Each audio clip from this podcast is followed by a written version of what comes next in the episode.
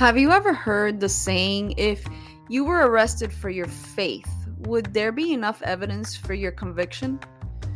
It's an interesting question to reflect on. Do I go to church enough? Am I nice to the cashier at the supermarket? Do I yield for the right amount of time and wave people on ahead of me enough?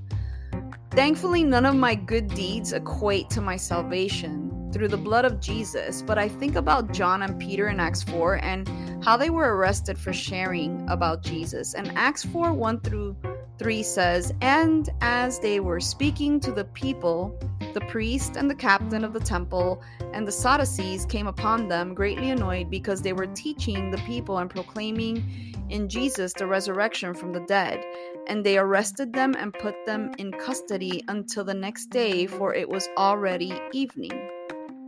So they had healed a man who was crippled, and the religious leaders weren't too fond of the idea that this had happened in the name of Jesus. As they questioned Peter, he proclaimed the gospel in his explanation, stating that Jesus was raised from the dead, and through him alone can we receive salvation. Verse 8 says that Peter was filled with the Holy Spirit, and later in verse 13, the religious leaders saw the boldness of Peter and John.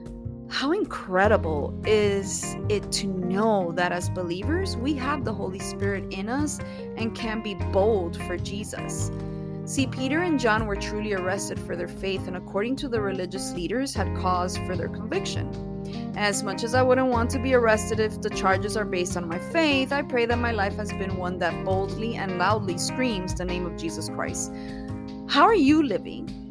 Are your actions and words evidence of your faith in Jesus Christ? And I'm not talking about whether you are kind to strangers. No, that's not what I'm that's not what I'm implying, but are you boldly sharing the name of Jesus to your family, to your friends and neighbors who don't know him? No matter your answer, I invite you to join me in being intentional with sharing Jesus this week with a loved one.